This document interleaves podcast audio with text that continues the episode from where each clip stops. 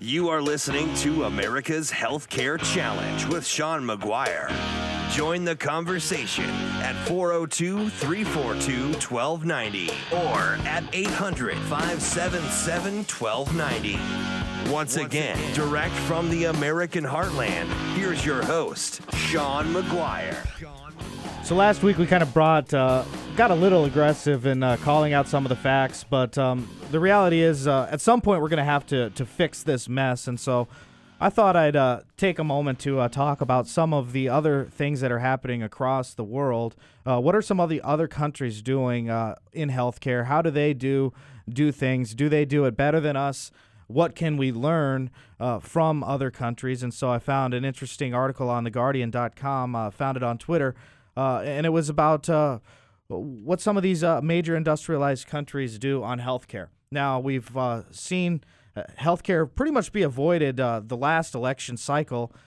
there was some conversations in the latest New Hampshire debate. We will share a little bit of that battle royal later in the program, but. I wanted to take a moment to look at some of the other countries, such as France and others, and uh, discuss what uh, they do, what they do good, what they do bad, and um, how they, they handle things. One of the best resources that I've found on this issue is um, a book written by a, a, a man named T.R. Reid, who was the uh, healthcare reporter for, uh, I think he was the uh, New York Times or the Wall Street Journal. Anyways, I got the chance to meet him once, and I, I ch- encourage you to check out his book because um, he is uh, got an interesting story where he had a shoulder injury and uh, got treated all over the world for the same injury, and it was interesting to see how our treatment uh, approach differed from others. For example, uh, he went there and they they requ- requested. Uh, or recommended rather a uh, a expensive uh, surgery to fix his problem. He goes to France and they do physical therapy instead, and he documents their systems and, and what happens. And um, I I wonder um, if we could learn uh, from these these countries. And the main thing that we need to understand, though, is it's a, a country like France or any of those others that they that people like to cite is similar to a state in our union. We have 50 different states. Everybody's a little bit different.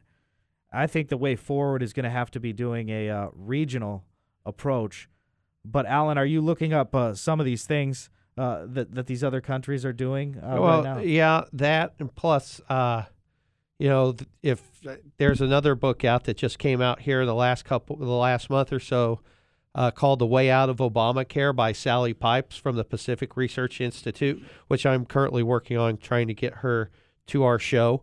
Um, and what I've seen from there is, I think she has a really good idea you know, really good idea on how to get out of Obamacare. And we're going to talk more about that when we have her on the show here in the next couple weeks.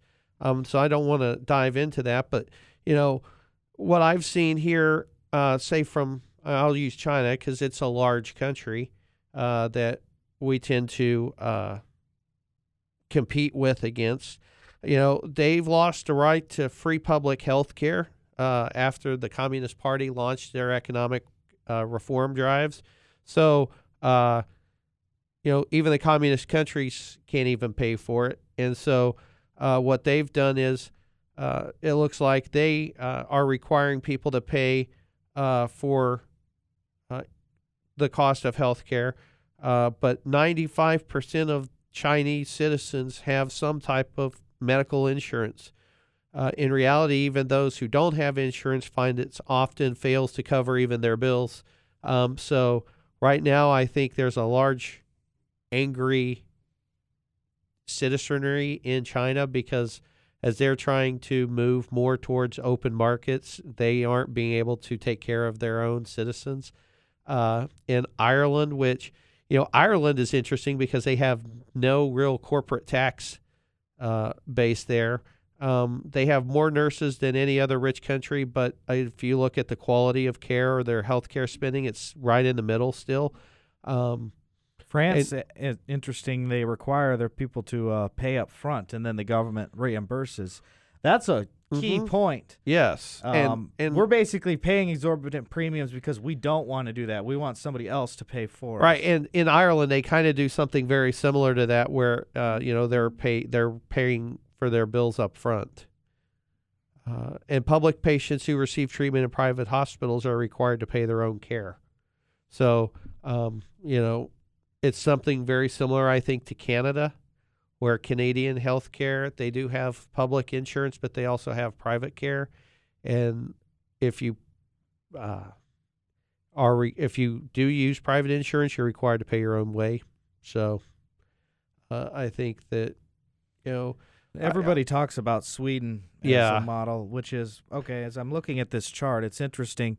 Uh, they're third uh, by the Commonwealth Fund with a high proportion of doctors, above average healthcare spending, and relatively low prescription drugs. Hmm. Must just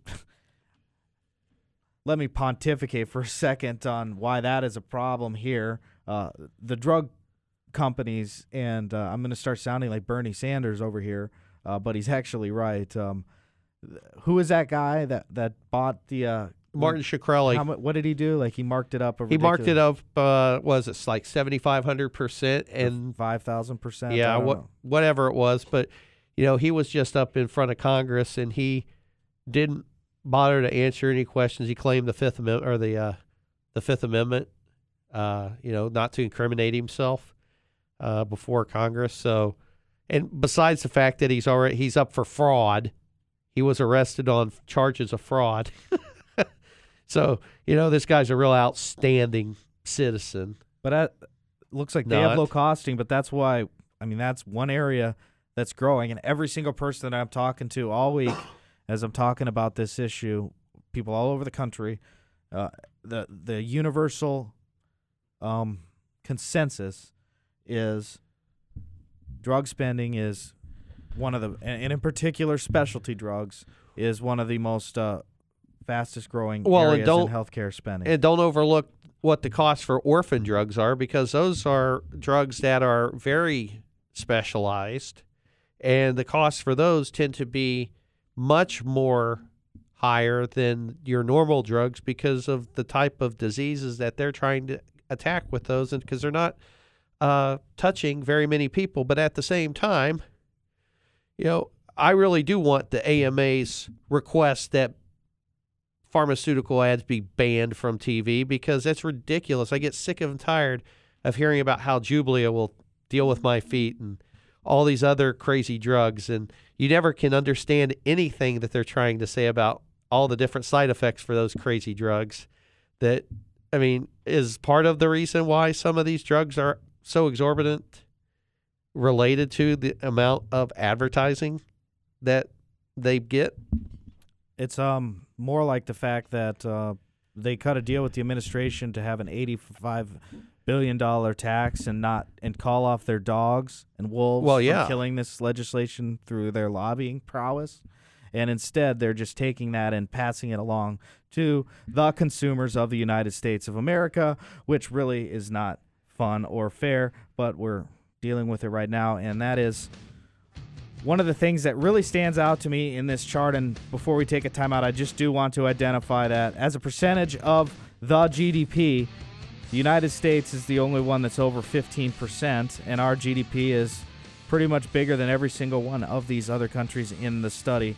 Uh, only France and Sweden are over 10%, everyone else is lower. And so you wonder why um, our economy is sputtering along. I think uh, healthcare might have something to do with it. Hey, when we come back, uh, we're going to take a look at uh, the New Hampshire primaries, uh, analyze that, and have a little bit of fun here on America's Healthcare Challenge 402 342 1290 if you'd like to join.